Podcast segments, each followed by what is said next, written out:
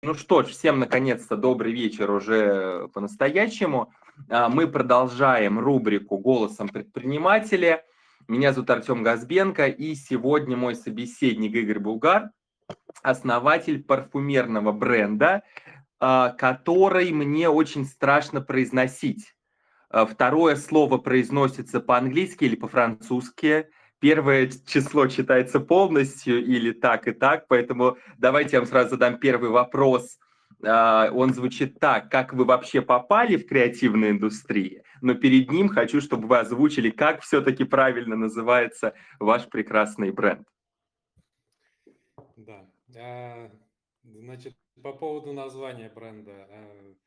Было изначально понимание, что будет ничего не понятно, но мы пришли к пониманию, что так и должно быть. Называется 1339. Цифра, на самом деле, это год основания Кенигсбергского порта, Калининградского, Кёнигсбергского. Если коротко вообще, откуда это взялось. Изначально бренд парфюмерный задумывался как локальный, поэтому какую-то локальную идентичность отражать должен был. И, соответственно, в нашем случае у нас есть два больших смысла. Это город Калининград и город Кёнигсберг. И нужно было придумать какую-то объединяющую структуру. В общем, я решил, что в итоге наш порт – это то, что может объединять. Мы много-много разных названий попробовали. В общем, в итоге пришли к тому, что цифра основания – это самое подходящее. А второе слово, собственно, это «перфюмс». Там ничего страшного. Чтобы коротко называть его, все-таки, наверное, удобнее 1339 называть, и будет все понятно. По поводу второго вопроса, как пришли к креативным индустриям, я, кстати, не так давно об этом задумывался. Обычно я на этот вопрос отвечал, что довольно случайно, где-то лет 7 назад мы начали интересоваться нишевой парфюмерией, начали привозить ее, и вот где-то 1,5 года назад придумали, что нужно делать свой бренд.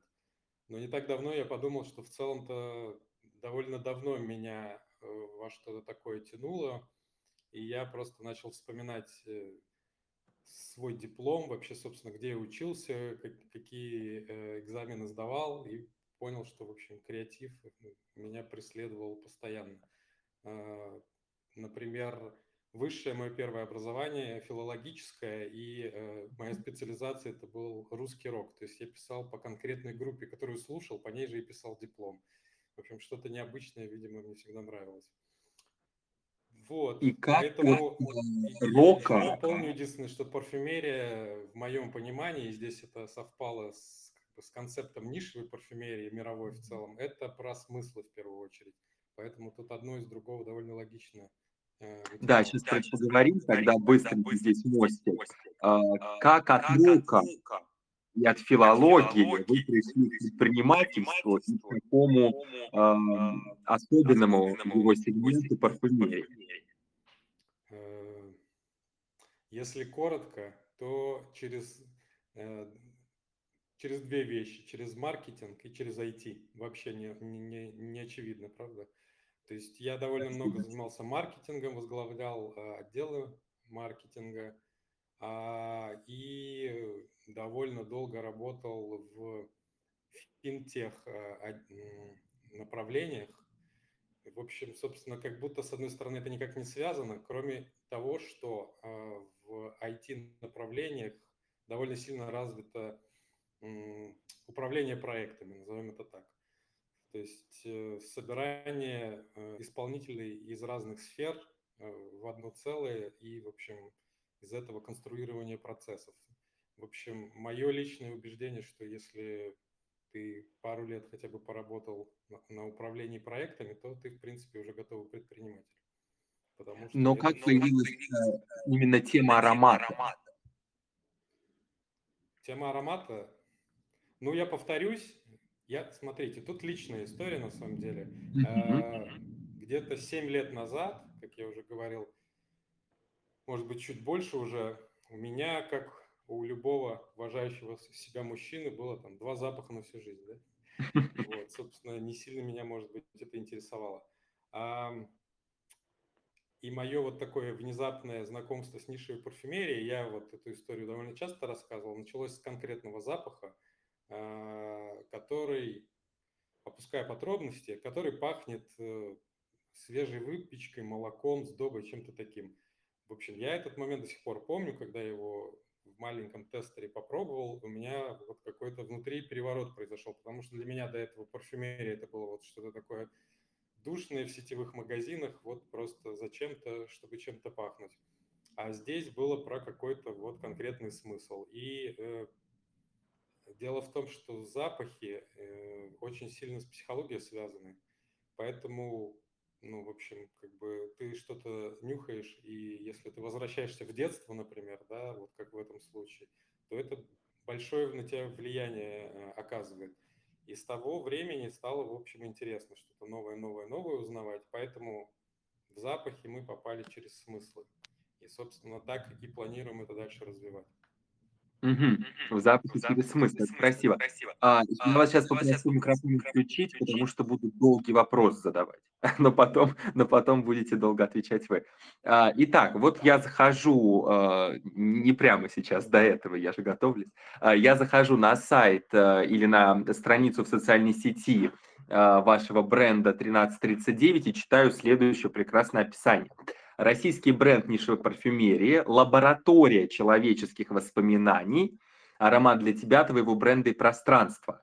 Вот если некоторые фразы этого прекрасного конструктора я еще могу разобрать, то вот меня точно цепляет сразу же и побуждает мое желание понять это ближе сочетание лаборатории человеческих воспоминаний. Вот если можно, подробнее расскажите, что это такое, и пойдем чуть дальше вот в это чудесное описание. Вопрос понятен.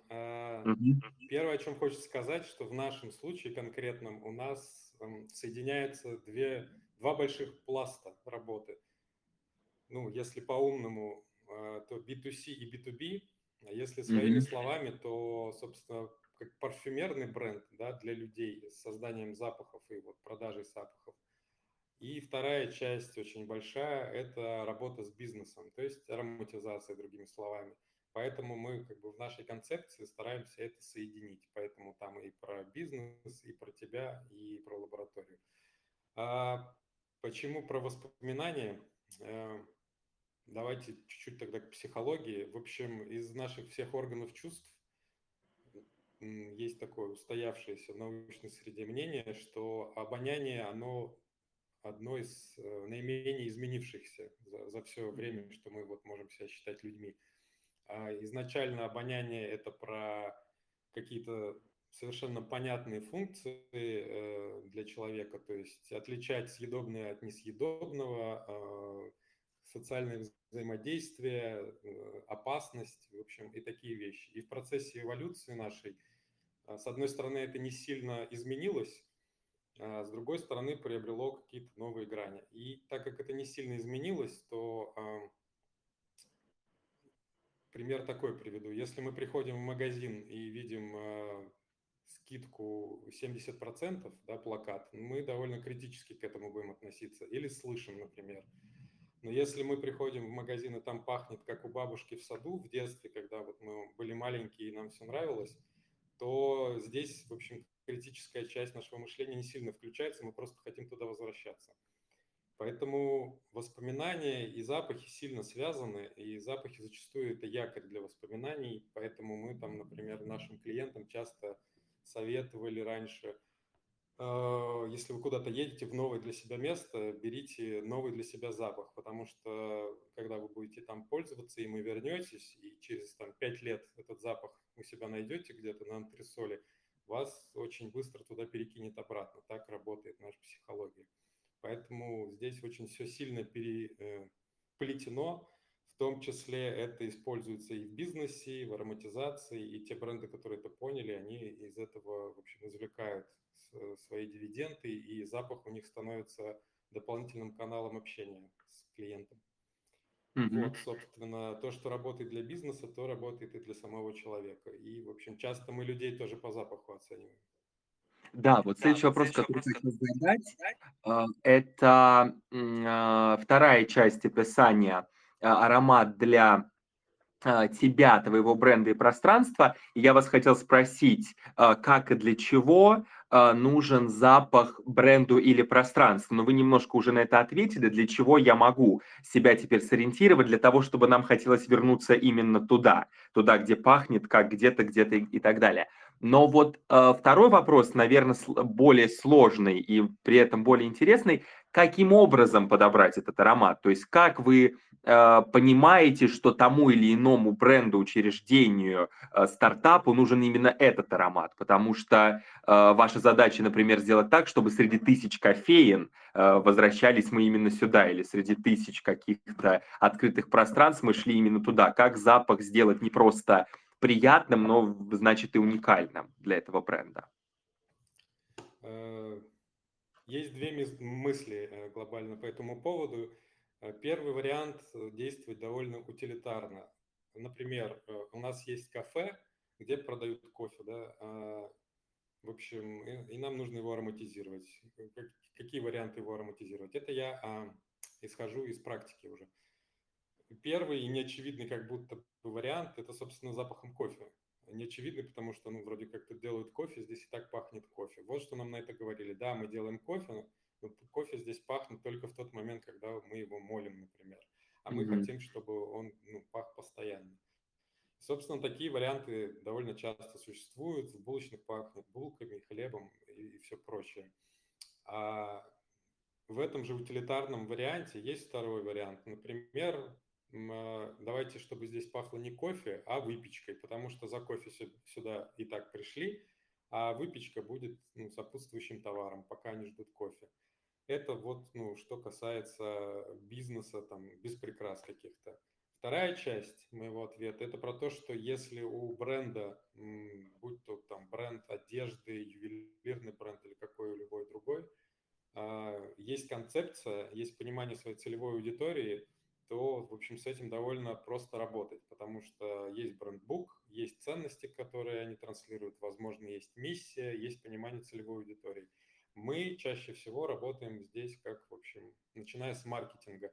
Мы понимаем, для кого это делаем и, в общем, какие ценности несем. Соответственно, здесь не какая-то вкусовщина, да, а основана на маркетинге. И мы приходим каким-то концепциям, из которых, в общем, вместе с клиентом выбираем и их уже транслируем.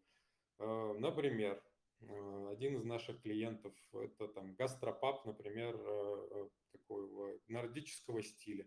Соответственно, в эту сторону мы с ними и двигались, потому что запах – это, по сути, для хорики продолжение дизайна в большом смысле.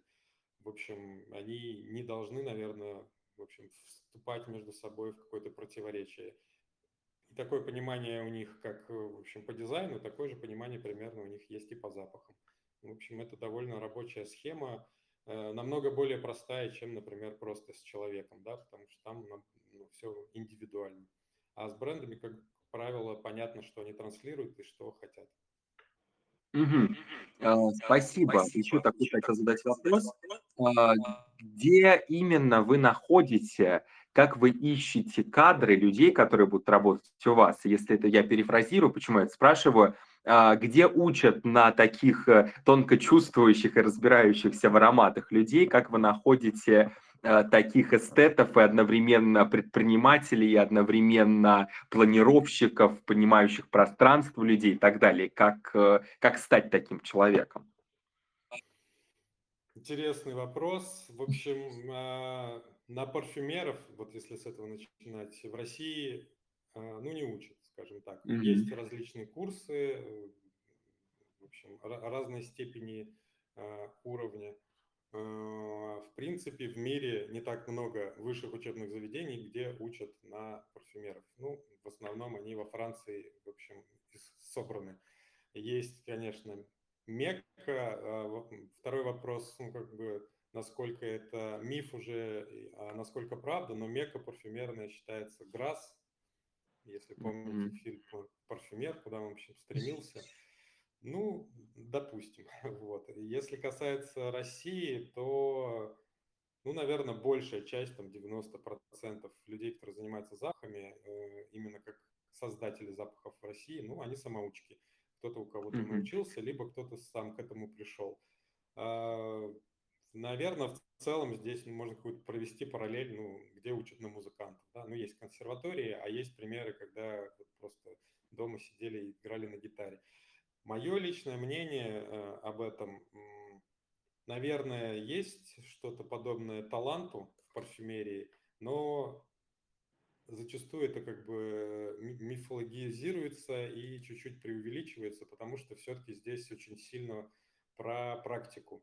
Потому что если человек, который занимается запахами, он, не знаю, 10 тысяч раз потестировал разные варианты пачули в разных запахах, то, наверное, на 10 тысяч первый раз он его найдет, в общем, в любом запахе и будет понимать. И то, что пахнет для человека, который не разбирается, в общем, он может разделить там сладко, кисло, нравится, не нравится, то для профессионала будет понятно, из чего примерно это собрано.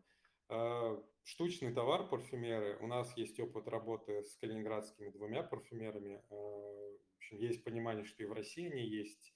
В целом, в будущем мы бы хотели как-то интегрировать новых людей в наше дело и таким образом в том числе развивать парфюмерный рынок в России, потому что в данный момент он растет, как бы среднесрочно, да, в пределах 3-5 лет. Он появляется, есть история у российского парфюмерного рынка, есть известные даже парфюмеры. В общем, в какой-то момент это была потерянная, наверное, ниша. И если там спрашивать про... Выйти на улицу и спрашивать у людей, ну, они, наверное, вспомнят там Москву, да, какие-то, в общем, ограниченное количество запахов. Ну, в данный момент эта ситуация исправляется, есть на это запрос внутренний в том числе.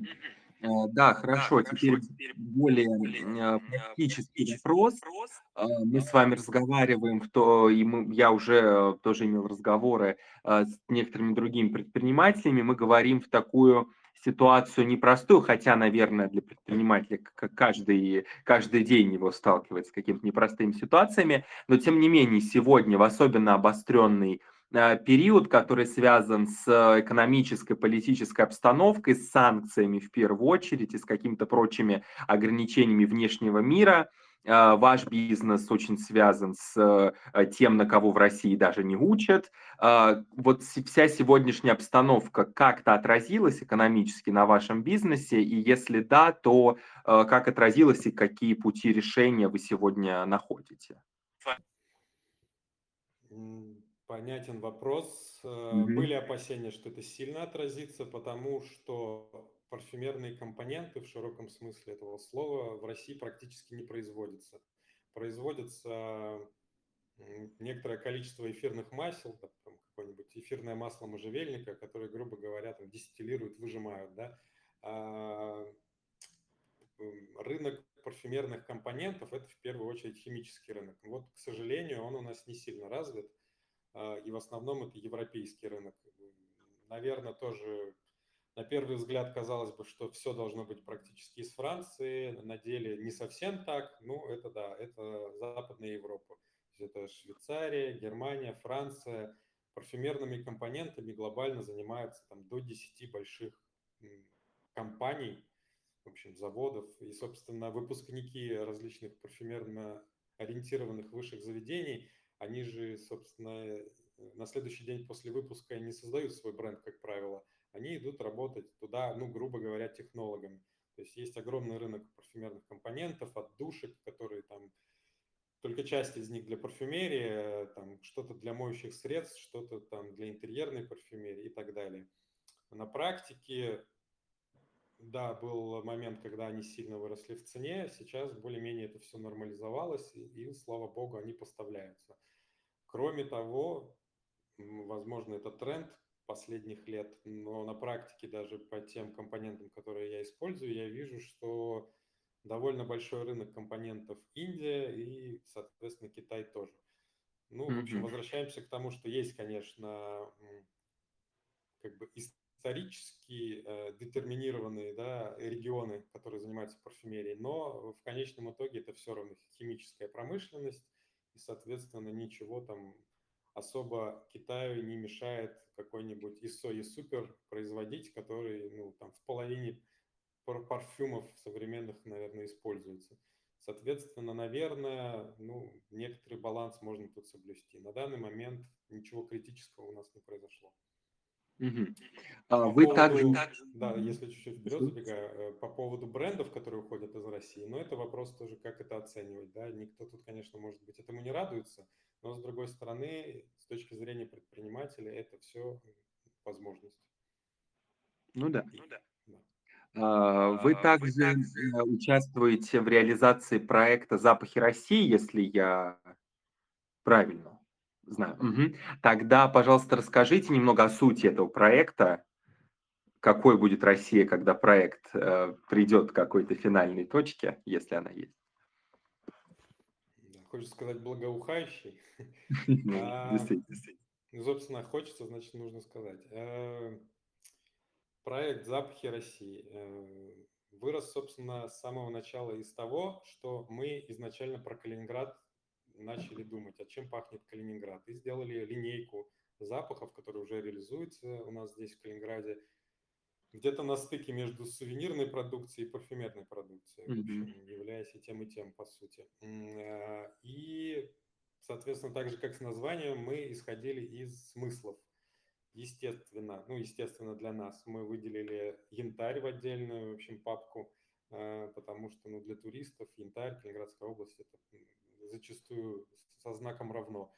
Мы выделили туда порт, мы выделили национальный парк Куршская коса, Кенигсбергский марципан, район исторический Амалина, в общем, много чего.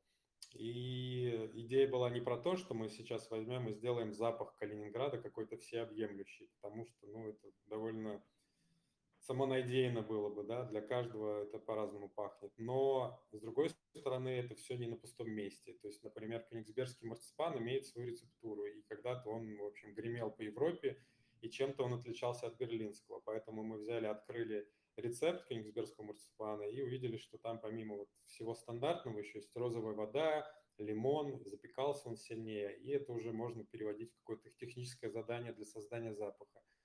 И когда мы это сделали для Калининграда, или в процессе, когда мы это делали, вот почему-то мне пришла мысль, что и для России, собственно, все то же самое нужно и можно делать. Поэтому мы сделали проект, мы начали его подавать на различные гранты, мы дошли до финала акселератора агентства стратегических инициатив и, в общем, на практике увидели, что эта тема интересная и, собственно, отклик она находит. На данный момент у нас там около 7 регионов, и очень интересно было в процессе, кстати, изучать, потому что, ну, это шире, чем просто про запах. Допустим, я для себя Якутию таким образом открыл, что это вообще другая планета внутри нашей страны. И, собственно, какие у них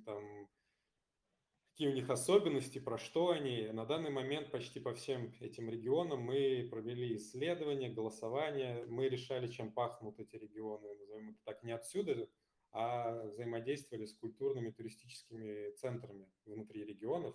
И там и опросы были, в общем, и эксперты подключались. И для меня, например, было довольно радостно и удивительно, что, например, у регионов, городов,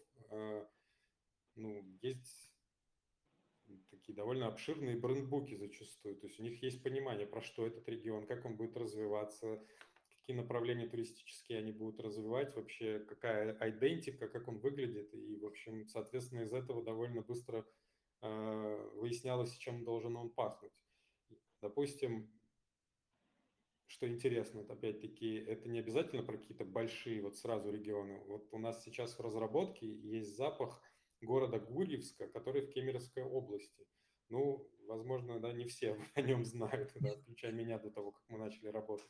А вот у меня перед глазами их готовый брендбук, где, в общем, обосновываются цвета, определяется, кто герой этого города, в общем, символы основные этого города, в общем, довольно большое исследование, которое относится и к природным, в общем, особенностям, и к знаменитостям, к людям, и к продуктам. В общем, со всех сторон исследован бренд, по сути, города. И если мы привыкли к тому, что есть там флаг или герб, да, то запах точно так же может стать какой-то идентичностью города. В общем, в эту сторону мы это и развиваем. Угу. А вот запах города, проект «Запахи России», создание запаха там региона, города, района, улиц и так далее, это история туристическая для привлечения, для того, чтобы я вновь вернулся в Якутию, или это что-то чуть шире, или, может быть, сильно шире, чем туризм?